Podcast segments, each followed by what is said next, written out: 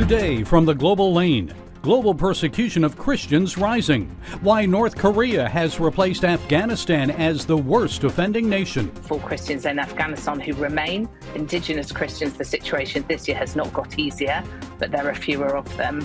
Um, and last year, the situation in North Korea had not got easier, but honestly, it is harder for it to get worse than it is today. The worst U.S. flight shutdown since 9 11 human error or something more sinister? This is what I would categorize as highly suspicious. Saying it was human error keeps everyone calm, but in reality, it really does sound like a cyber attack. How can Americans restore political and cultural unity? We have to get back to that common ground of morality that runs through all religious faiths. And will the U.S. Congress uncover the truth about Chinese dark money and influence in Washington? And it's all right here on the Global Lane. Although fewer Christians were killed for their faith last year over 2021, worldwide persecution against them is rising. That's a word from Open Doors US this week with the release of the group's annual World Watch list for 2023. Well, joining us with more is Open Doors interim CEO Lisa Pearce. There were fewer recorded cases of Christians killed last year, about 5,600 compared to 5,900 in 2021, yet Persecution still rising globally. So where is it? Why is it getting worse and where? part of the reason that it's getting worse is because it is getting worse in more places. So, particularly this year, we see the spread of violence against Christians in sub Saharan Africa.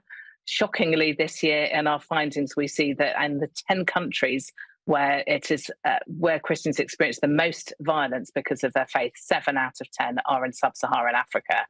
As you rightly note, there are slightly fewer killings that we recorded last year, um, but actually, violence, if you look at rape, abduction, severe beatings, overall violence figures are still incredibly troubling. Let's look some at some of the top offenders. I know last year, uh, just after the U.S. withdrawal of the troops from Afghanistan, uh, Open Doors placed Afghanistan at the top of the list. This year, however, North Korea is back at number one. Why? Afghanistan hit the top of the list last year, not because North Korea had got less severe, but because Afghanistan had got more severe. Last year, with the withdrawal of troops, we saw a huge number of Christians killed, a huge number fleeing the country because they very understandably felt there was no possibility to live there with any kind of safety. And the Christians that remain have gone deep underground. And so there, few of, there are fewer Christians remaining, and few of them are willing to to raise their heads and be seen. So uh, the reality is that for Christians in Afghanistan who remain, indigenous Christians, the situation this year has not got easier, but there are fewer of them. Um, and last year, the situation in North Korea had not got easier. It was that Afghanistan had got worse. In fact, in 2020, with the anti reactionary thought law that was introduced in North Korea, we see that just legitimizing further and a consistent persecution of Christians in that nation. But honestly, it is harder for it to get worse than it is today. Well, looking at the list, we see that Nigeria, Pakistan, and Iran all jumped up a slot in the rankings from 7, 8, and 9 to 6, 7, and 8. On Religious Freedom Day, President Biden said his administration is standing against religious persecution around the world, yet in Nigeria, a priest was killed this week when his church was set on fire. No one seems to be doing anything about persecution there, especially the U.S. State Department, which still refuses to return to Trump's policy of listing Nigeria as a country of particular concern. So tell us more about what's happening in Nigeria. The, the situation in Nigeria is grim. Uh, actually, a huge percentage of the recorded killings of Christians because of the their faith in our last reporting period took place in Nigeria. The situation there is dire. Abduction um, of people has become a way of life and a very comfortable living for a number of people. Christians, and in particular pastors, carry a higher premium um, for those abductions, but we also see pretty systematic uh, violence against Christian co- communities uh, within Nigeria. And to your point about the US State Department, um, there are many good things that the US State Department are doing. We would urge them to, to put Nigeria back onto that list of countries of particular concern. It is clear that there is a huge amount happening to the church there. There's an absolute lack of religious freedom. And uh, I know there are debates about how much of this is sectarianism, how much of this is just different tribal groups or people groups. We would say there is clear evidence that there is persecution of Christians because of their faith.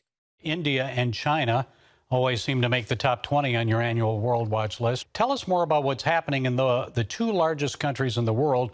One is Hindu, the other is communist. Serious persecution in both in India, persecution of Christians, and in particular, Christian converts remains very serious. Uh, beating of pastors, raping of women and girls is. Um, I don't want to say it's normal, but it's certainly not unusual in many parts of the country. And uh, I've just uh, been with with members of our team there, and they've been weeping. In China, the squeeze on the church that we've seen over the last few years is continuing to increase, and it is reaching a really uh, difficult point for the church.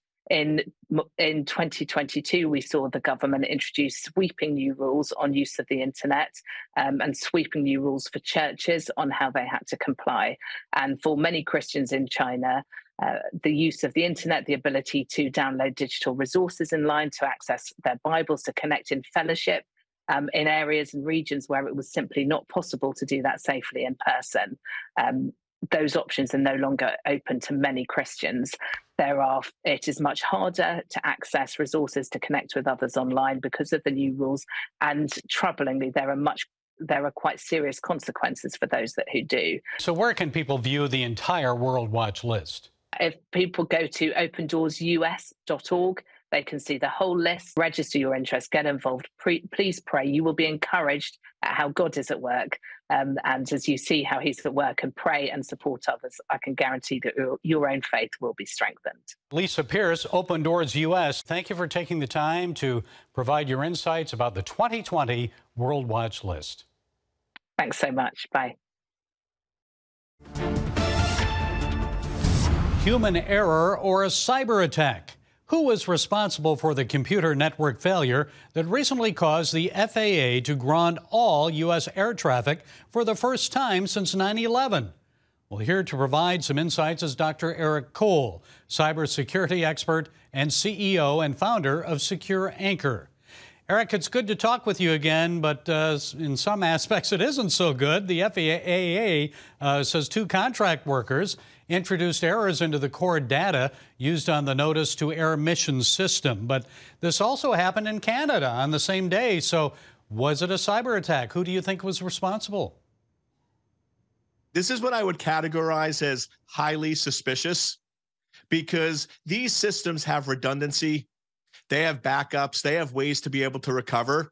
So when I hear that there was a database error, and then as you said, there were two different systems that went down on the same time. I'm like, okay, saying it was human error keeps everyone calm. But in reality, it really does sound like a cyber attack and that something went wrong that was unplanned for. Okay, if it was a cyber attack, uh, who may be responsible? I mean, right away we think Russia because of the war against Ukraine, the, the uh, Canada and the U.S. are supporting. Yeah, I mean, R- Russia uh, lately has always been on the list, but we also forget that China is also a big target, especially when it comes to critical infrastructure. And there's also a lot of freelance cyber adversaries that are out there that are really big on ransomware, extortion, and things like that. So, from my standpoint, it sounds like what we call a test attack, where they wanted to test and just see how vulnerable the systems were whether they could get in and how long it would take them to recover. So to me, the critical part for the FAA right now is to really figure out if it was a cyber attack, to figure out how they got in and make sure they fix it, because this sounds like it's going to be one of many attacks in our future. Yes, the contract workers that they mentioned, they're saying they're unidentified. So that's interesting. But the FAA software, as you know, is 30 years old. Why is it at least six years away from being updated, Eric? When you're dealing with critical infrastructure like air traffic control, utilities, and even hospitals, uptime availability is critical. And anytime you patch or update a system, there's a chance it could crash. I'm sure you've had at your home when you did an update or they said, oh, it's just a basic patch. All of a sudden, things don't work and things stop operating. So it sounds bizarre, but the more critical a system, the less we update it, the less we patch it, and the more vulnerable it becomes. So, how likely then is another shutdown or cyber attack, not only against an antiquated FAA computer network, but other critical government networks? Just how vulnerable are they? Unfortunately, they are very vulnerable for that reason you said. These are old systems. They're not typically updated, they're not typically patched. And the big problem is they're starting to be interconnected. And that's where the problem comes in. These systems were designed and built to be what we call in cybersecurity an air gap, which means completely isolated from any other system or the internet. But what's been happening over the last year or two is they're interconnecting these to the internet and other systems to make them easier to use. And because of that, this to me is just the beginning. And this year, we're going to see a lot more of these attacks happening because of that. Did that happen with uh, remote work uh, because of the uh, the uh, COVID shutdowns? Th- that was one of the big drivers where this whole work from home or work from anywhere. Now, all of a sudden, you had systems that needed to be accessible if somebody wasn't in the office. There were systems that needed to be monitored, like the FAA systems, when somebody is not in one of their secure facilities. So, yes, that was the trend that started it. And instead of us weaning away from that now that people are coming back in the office, we're actually doing more and more interconnectivity, which is great for ease of use, but is one of the worst possible things we can do for cybersecurity. So, how true is it then? Uh, I want to go back to this that most Russian hackers are concerned about extorting money from companies, schools, other networks, uh, pledging to shut them down and destroy their networks if they don't pay up. And then Chinese hackers who may be more interested in stealing secrets and sensitive information. Uh, th- that, that's very spot on. We can usually guess with a high reliability who's doing it based on those symptoms.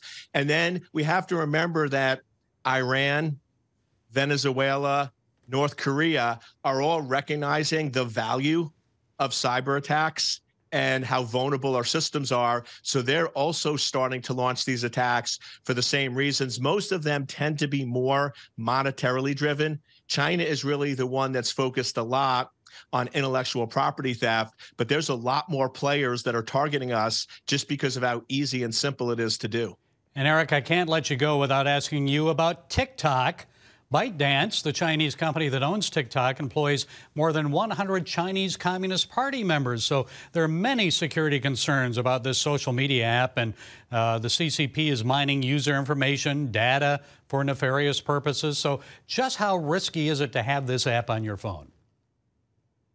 To me, it's very risky. And I know a lot of parents look at me or push back, going, Eric, it's videos. How harmful could a video be? But what they're missing is it's not the video, it is the access to your device.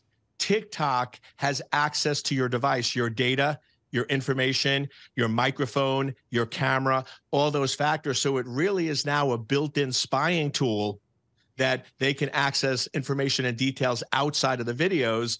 And the other factor is it also can track personal behavior. Imagine if a government can track US citizens' behavior for 15, 20, 30 years and build a database of predictability, that's a huge vulnerability to the country. So if you fast forward TikTok 20, 30 years from now, this creates a huge national security problem.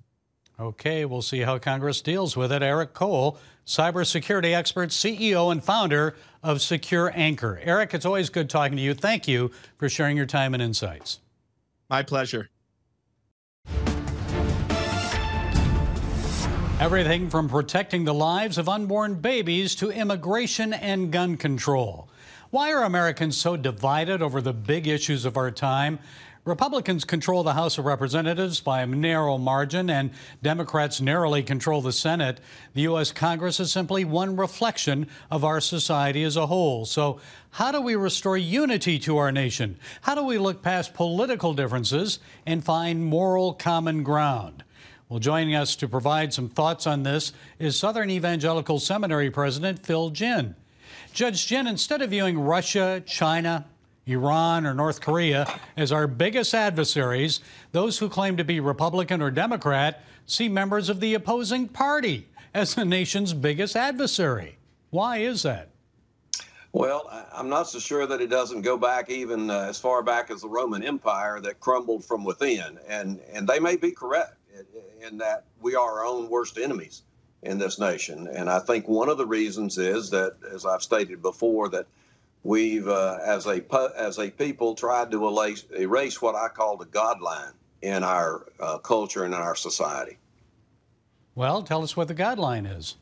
Well, it's a it's a common thread that that we recognize in natural law at Southern Evangelical Seminary that that uh, is uh, a, a moral code, uh, what have you, that actually runs through all of uh, religions, uh, particularly those who are uh, theistic type religions, and particularly, of course, Christianity, that allows us as individuals and as groups to um, match what we think, what we say, what we do up against this God line to determine how close we are to that God line.